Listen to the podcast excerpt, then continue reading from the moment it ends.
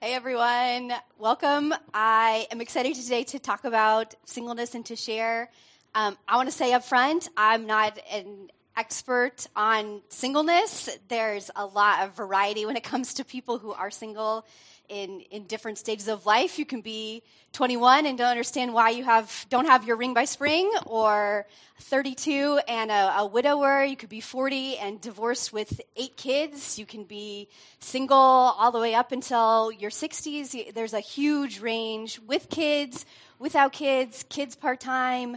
It's it's a huge range of who is single, so I want to be able to share some of, of my experience, some of what the Bible says about singleness. I'm 32. I've never been married and I don't have kids. That's where I'm coming from, but I hope that um, I can share some things um, that are encouraging and um, also to uh, our married friends that are ways that you can care for your single friends well. Um, whether it's, it's society or the church, society doesn't always uh, handle singleness in a great way. There's sometimes this unhealthy idealization of, of marriage as the ultimate the ultimate goal to, to be blissfully happy. Um, to uh, you need to find your soulmate, the person who completes you, um, which no no one person can complete you. But we we have this idea in our society that that's what's that's the goal. Even like that's the only thing that's acceptable for that to be true. Um, that can be true in the in the church also. I know for me sometimes. Um, as as a single person, I can sometimes feel like when I talk to people, especially in in a hometown or in places where I was a kid, it's like what people want to know. They don't want to know like I moved across the country to plant a church. I raised all my own support. At one time, I was looking, I was working for one of the most influential Christian leaders in America influencing mental health throughout the world, and, and people were like, So, what about you and, and getting married? And I knew they, they're not really interested in, in the rest of things in my life. They just want to know if I'm bringing home this husband or these kids. To think, I just feel like I'm accomplishing so many things in my life. Why is this what, uh, the only thing you care about? Um, in the church, sometimes people can feel like, as a single person, you, you don't really have a place. Once you're past, you're not in the college ministry anymore. All of a sudden, there's this big gap until you have your your marrieds group with your marrieds friend, with your your kids that you have. That there there just isn't a place for single people in the church. You walk in, you sit by yourself every week with everyone else who's sitting with their family, who always has their person. And so um, in, in, the church too, it can feel like marriage is marriage is the norm, and also marriage is, is what's what's acceptable. It's it's what it's it's strange if you're not married. So society and in the church doesn't always handle singleness well, but um, I want to look at what are some things that the Bible says about singleness. Oh, before that, I have a great list for you. Um, here's a list of 18 things not to say to a single person for you married people and single people. Also, for you that are, are watching live now, um, in the comments, either you're single now or you were single, just write down what's what's the worst thing that people have said to you when you were single, and then I can I can read them later and feel better about myself. But here are here's a list, 18 things to not say to your single person. Number one, how are you still single? You're so pretty, smart, successful, etc. Insert any describer. I think you mean this as a compliment, but it's not actually helpful but thank you for letting me know. Two, I have a friend who was 35 when she got married, so there's still hope for you too. Number three, I hear that insert any unmarried human being ever is also single. Do you want me to set you two up? Number four, you're too picky. You should probably lower your standards. You need to be more realistic about who you are and what kind of person you can expect to be interested in you. Number five, you will meet someone when you least expect it. Number six, in contrast, are you putting yourself out there? You need to get out there more. Um, number eight, he'll come along as soon as you stop looking. Number this number eight, when you're fully content with just you and Jesus, then he will bring someone. Number nine, you're so lucky not to be tied down. Number 10, the Bible says that singleness is a gift, so God must think you can handle it. 11, you're lucky to have this time to learn from your married friends and prepare for marriage. Number 12, I know you'll find someone. Your time will come. I know God has the perfect person for you. You actually don't know this. So whenever you say it, you're lying to me. So just don't. Number 13, you must have so much time on your hands. Just because I don't put time into my husband or children doesn't mean I don't actually have other things in my life that I put my time towards. Number 14, maybe you're not praying enough for a spouse. Number 15, God probably has you single for you to learn something. What is He trying to teach you? Number 16, there's sin in your life that God wants you to work through first. Once you work it out, then He'll bring someone. Number 17, you have to love yourself before someone else can love you. And number 18, I don't get why you're still single. Make some note, married friends, even other single friends. You know, I know you're well meaning, but you just got to think about before you say things. So, what does the Bible say? Not the other people, not society, or even the church. What does the Bible say about singleness? A man named Paul um, wrote a, a large portion, portion of the New Testament. The New Testament was written after, during Jesus' life and after. He wrote letters that we have um, after Jesus went back into heaven. Paul was a single man. Um, he did all of those things, ministered to people, was, was a missionary throughout the ancient world um, as a single person, and he wrote this. And this is in 1 Corinthians. I would like you to be free from concern. As an unmarried man is concerned about the Lord's affairs, how he can please the Lord. But a married man is concerned about the affairs of this world, how he can please his wife, and his interests are divided. An unmarried woman or virgin is concerned about the Lord's affairs. Her aim is to be devoted, by, devoted to the Lord in both body and spirit. But a married woman is concerned about the affairs of this world. How can she please her husband? I'm saying this for your own good, not to restrict you, so that you may live in a right way in undivided devotion to the Lord. If anyone is worried, he might not be acting honorably towards the virgin he's engaged to, and if his passions are too strong and he feels he ought to marry, he should do as he wants. He is not sinning. They should get married. But the man who has settled the matter in his own mind, who is under no compulsion, but has control over his will, who has made up his mind not to marry the virgin, this man also does the right thing. So then he who marries the virgin does right, but he who does not marry her does better. So it's not a message we really hear in any other place. But it's very clear in the Bible that Paul talks about marriage is, is good and marriage is right, but that being single and being able to, to devote yourself more to things that are of God is actually better. Um, other important uh, person in the Bible who was single was Jesus, if you've heard of him. So Jesus was, was also single. He made it to his 30s in singleness. Um, so it is possible. But um, sometimes uh, people can um, feel that singleness uh, is a problem to be fixed um, instead of a life to commend, which is really more how the Bible talks about it. Jesus was aware of the challenges um, as a single person faces. Um, this is something that he said this time on earth in the Bible. This is from Matthew. Um, the disciples said to him, If this is the situation between a husband and wife, it is better not to marry. Jesus replied, Not everyone can accept this word, but only those to whom it has been given. For there are eunuchs who are born that way, there are eunuchs who have been made eunuchs by others, and there are those who cho- choose to live like eunuchs for the sake of the kingdom of heaven. The one who can accept this should accept it. Um, I don't need to go into the anatomy of, of a eunuch. You can look that up on your own time. Feel free. The point is that a eunuch was someone who um, did not have children and did not get married, that that was the life that they lived, um, that they wouldn't have that sort of inheritance with children. And so it was, it was a choice, so talking about some people chose to um, not be married um, and to not have children so that they didn't have those distractions in their life. Um, Jesus saying these things um, in the culture that he was he was living in when he was on earth, his Jewish culture. This would have been pretty radical. Um, you you were not considered a full human unless you were married. That was the, the mark of um, your completion. So, so being married, it was not just the norm, that was what was expected. And so for him to be single and for him to elevate the status of single people to say that they have value and that if, if someone can accept that, they should, um, was, was a really big statement even then. But it's, it's also something that we don't really hear now either. So, um, I have some thoughts to give you about singleness. Number one, singleness is not a death sentence. And even though maybe that sounds funny and extreme, um, we kind of treat it like that sometimes, whether we're single or married. It, it's even a little bit, it's reflected in our language.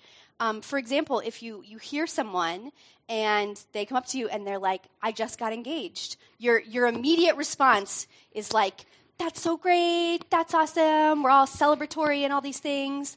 And I mean, you don't know if this person they're engaged to uh, is 45 and has lived in their mom's basement for 10 years, doesn't have a job, and is two years behind on his child support payment, this could be a terrible idea for them to be engaged and to get married. But we don't ask those questions. We're just excited about them being engaged and, and moving on to that stage of life. And, um, but when you are talking to someone um, and find out that they're single, there's sort of this immediate, like, oh, oh, okay. It's, it's not really like, oh, I, I haven't ever had anyone ask me like, if asking me if I'm single and I say yes, to say something like, What are the things that you are focusing on in your life? What do you feel like are the, the biggest things, your passions, um, the, what, what's your focus, things like that? People don't ask those sort of questions. They sort of just get awkward about it because it's not something that we celebrate. It's not something that we naturally celebrate, but that's not what the Bible says, and that's not how the Bible approaches singleness.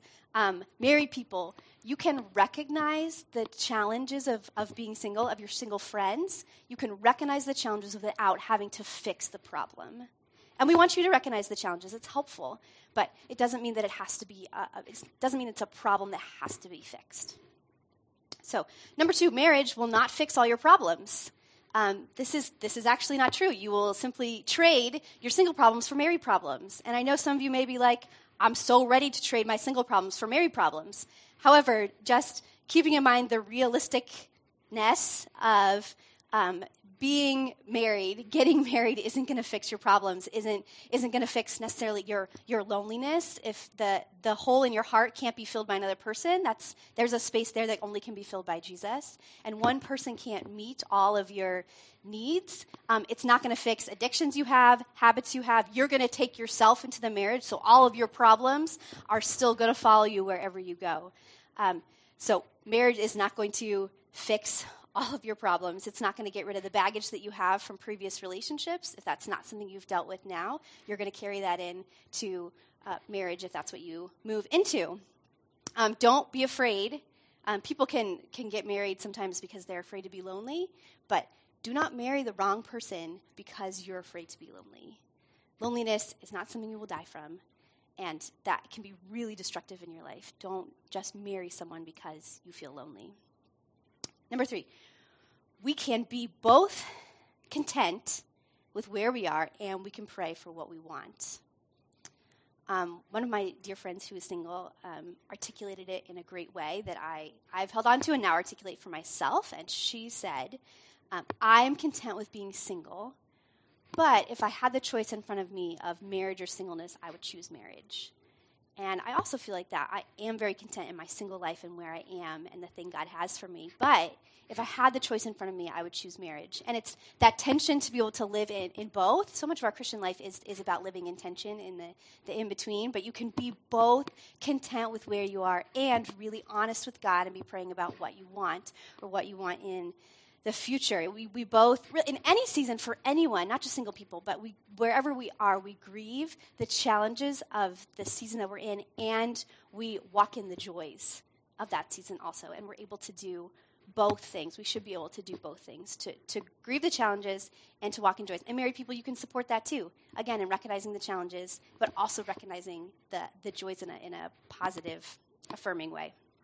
Um, there are several places in the Bible with um, people or, or in stories in the Bible um, who were either satisfied with what they had or they, they missed what they had, and so therefore uh, weren't satisfied with the place they were at. I think about King David. His, his um, account is in the Old Testament. He, he had a dream in his heart to build the temple, and then when he, he went to do it and asked God, God said no.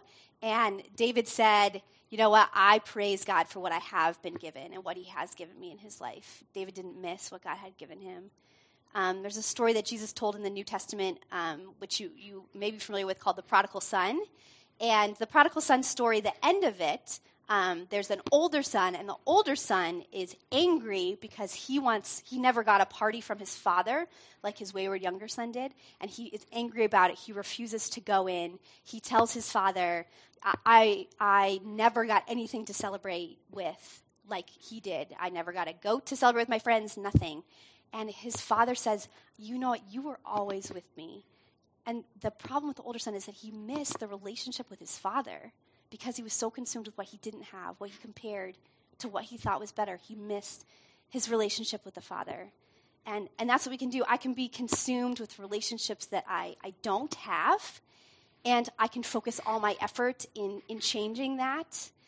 Or I can, I can recognize the beauty and the joys of the relationships that I do have in this season and choose to focus on, on those things. We can choose to be bitter about where we are or about what has happened, or we can choose to be content and to still be honest and asking God for what we want in the future.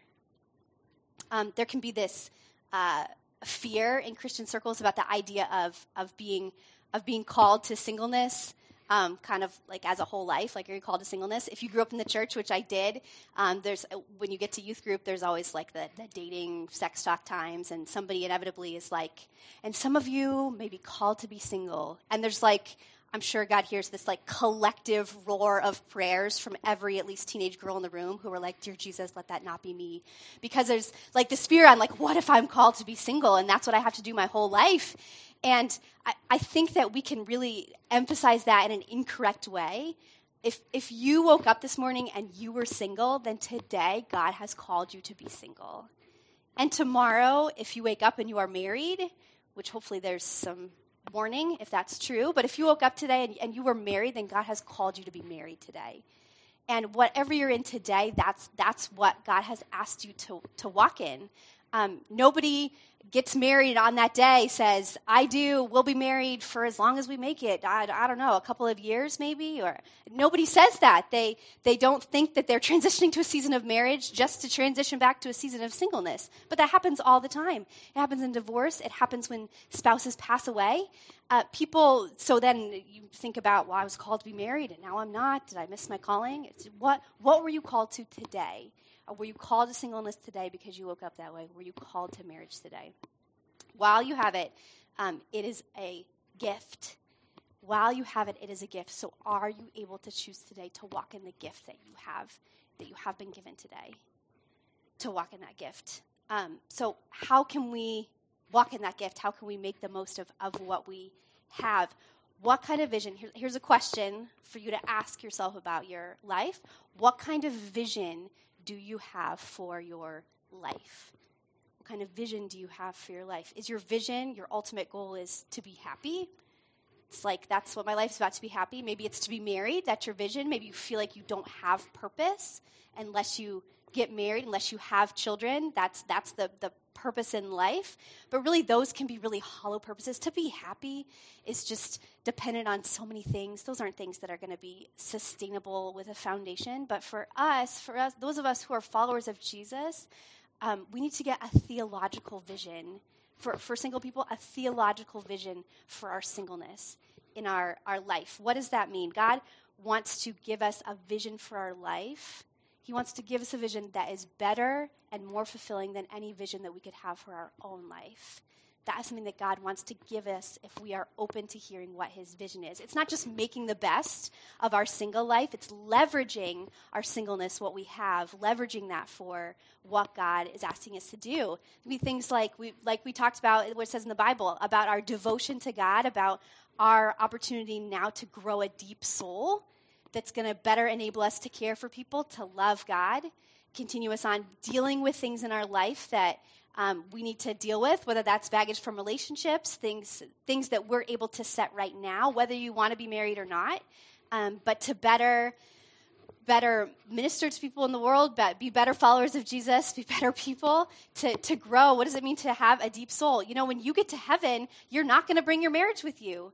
And maybe that's new news, but you got to get a Bible and read it because the Bible's really clear. People are not going to be married in heaven, but you are going to take your soul to heaven. So, what is the condition of your soul? What is it going to be when you get there to heaven? Now, as a single person, um, you have the most freedom to make your own choices than you ever will in other times in your life because you get to choose who you want to be, where you're going to spend your time, what you're going to do with it. You get to choose more now in this season than you ever get to. So, what choices are you going to make to be who that you want to be?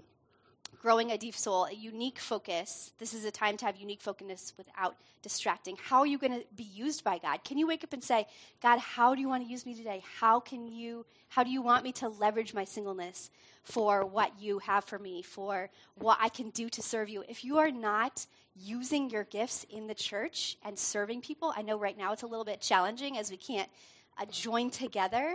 But if you are not serving other people with your gifts, you are robbing the church of what you have to give. You are robbing other people because you have things that the church needs, ways that you can care for people that, that no one else can. God has created us all with things to give. And in this season where single people have the most freedom to choose what they're going to do, what choices are you making to say, this is how I've been gifted and this is how I'm going to serve God uh, because of where I am in my singleness season, we all need each other. We all need single people and your gifts, married people and your gifts. We all need each other. This is another verse that the Bible says about our lives. This is in 2 Peter. By his divine power, God has given us everything we need for living a godly life.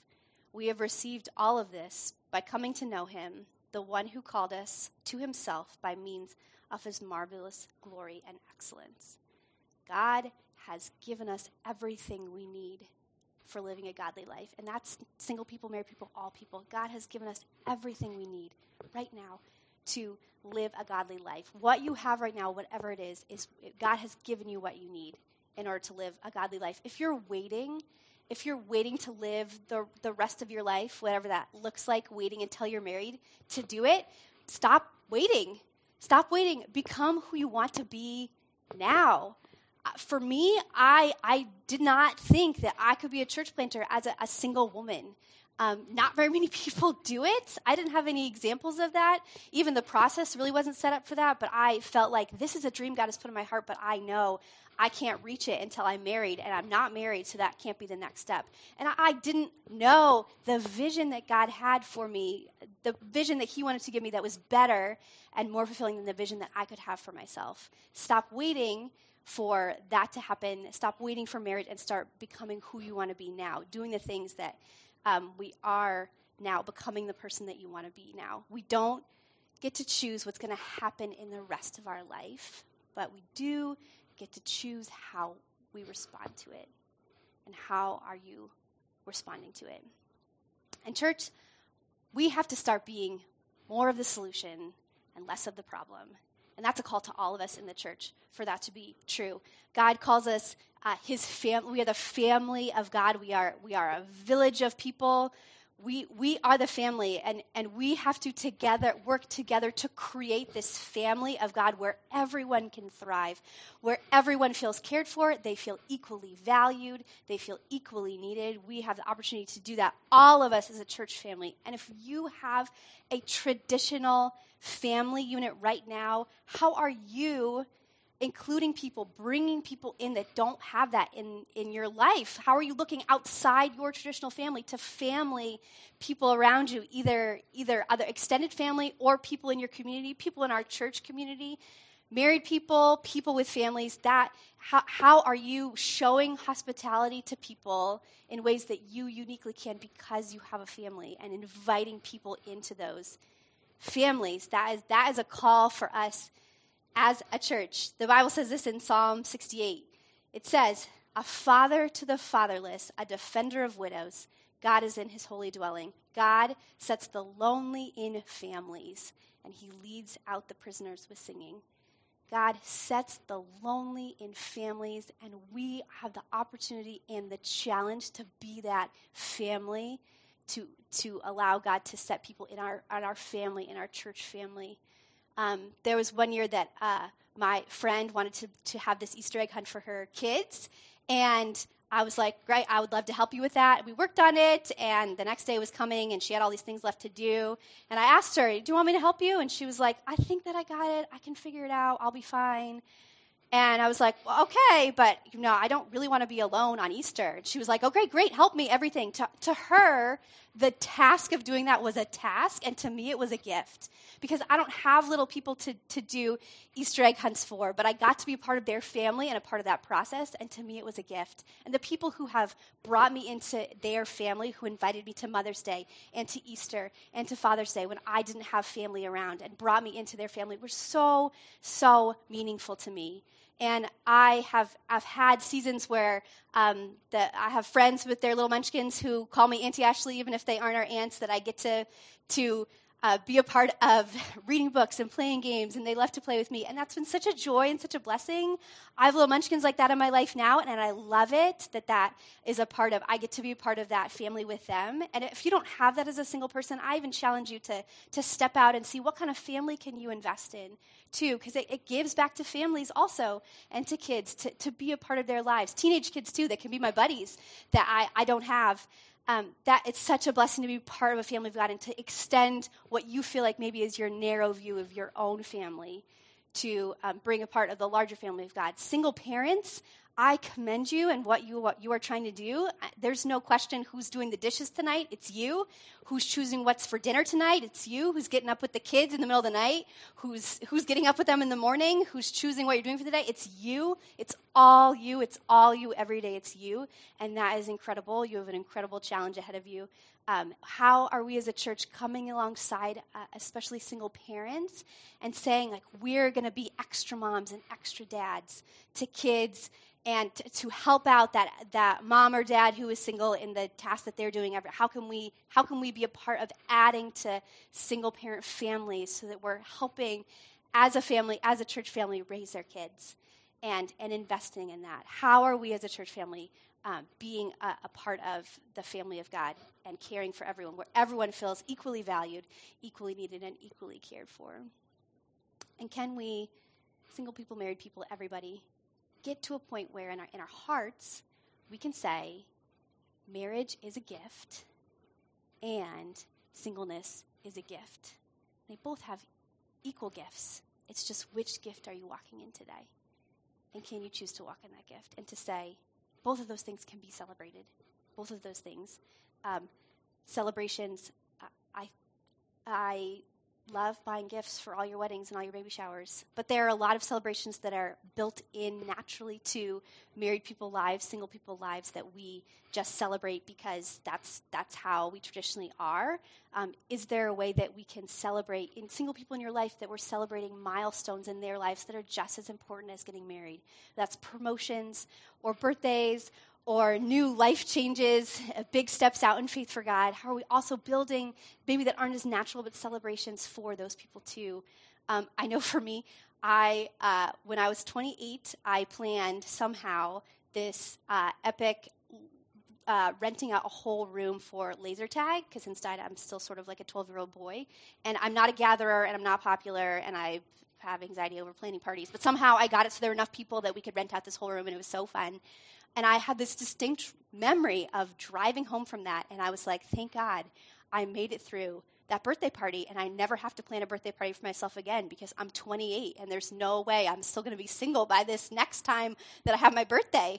And, and the birthdays just keep happening, and I have to plan them myself, and it's so stressful. So anything that you can that doesn't mean you have to plan my birthday i'm not saying that is in november in case you want to know but i you know I'm not putting that on you but the point being, how are you helping single people in celebrations of things in their life that we don't naturally have in our society? Marriage is a gift, and singleness is a gift.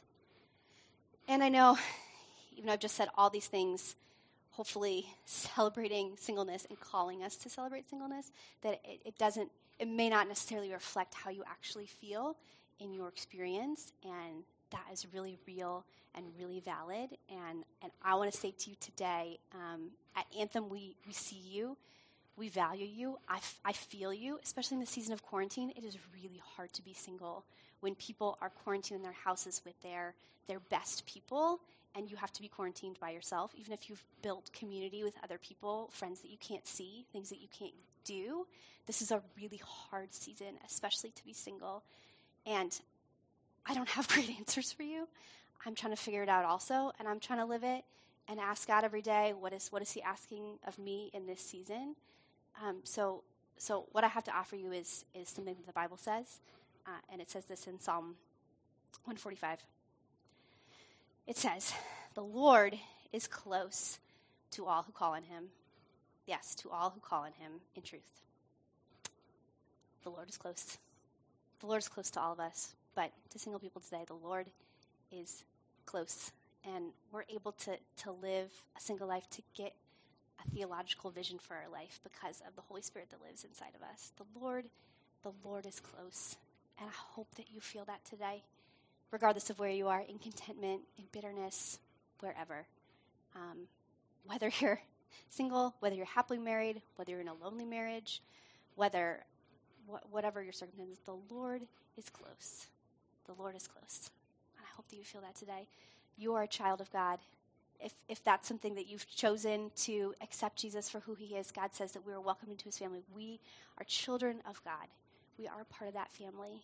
And we're going to sing about that today in our worship song, being um, children of God. I am a child of God. And I challenge you as we sing this song, um, as we're worshiping together, that you, uh, wherever you are in your heart, that you choose to be honest with God about where you are in contentment in discontentment, in praying for what you want, to, to be honest and to reaffirm um, that the, the truth about that as a part of God's family, that you are a child of God. So let's worship together.